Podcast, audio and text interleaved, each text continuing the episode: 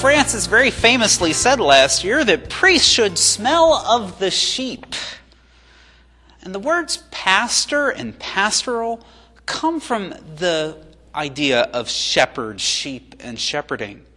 And we have a saint today, St. Bernard of Clairvaux, often just called St. Bernard, or a lot of us say St. Bernard, who was called to get in the thick of a lot of things in the administration of the church.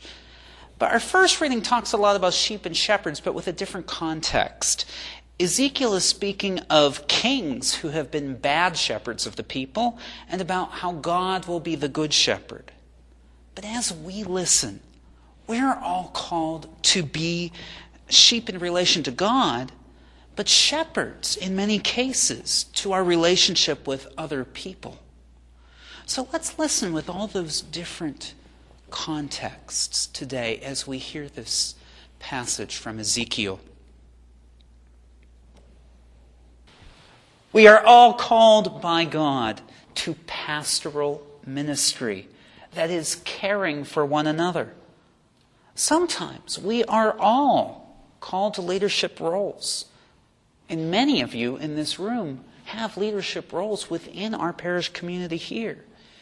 In other words, it's no longer what people were told in the 1940s and 50s about how to be a good Catholic. Back then, they said there were three things you had to do pay, pray, and obey.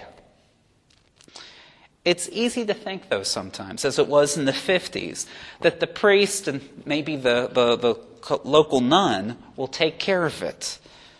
Or maybe those of you who are just coming to us from high school, you're used to other people leading the ministry for you.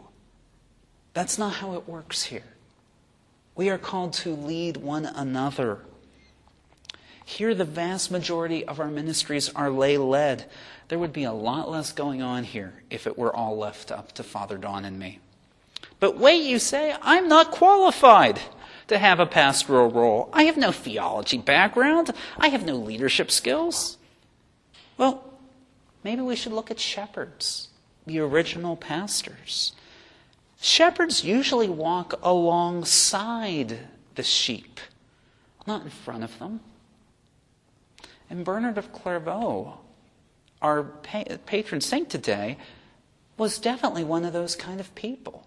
He was somebody who was involved in things, but kept being forced from time to time to go to the front and got a lot of criticism for it. But, you know, he basically had to negotiate when two different popes were elected which one would actually be pope by talking with those who had voted for the other pope to work this out. This is way back before we had conclaves, okay? This was back when, you know, France and Italy and England got to try to pick the, the pope.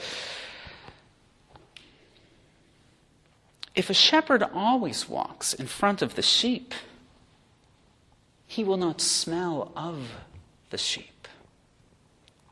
Christ the ultimate example of the Good Shepherd, walks alongside us.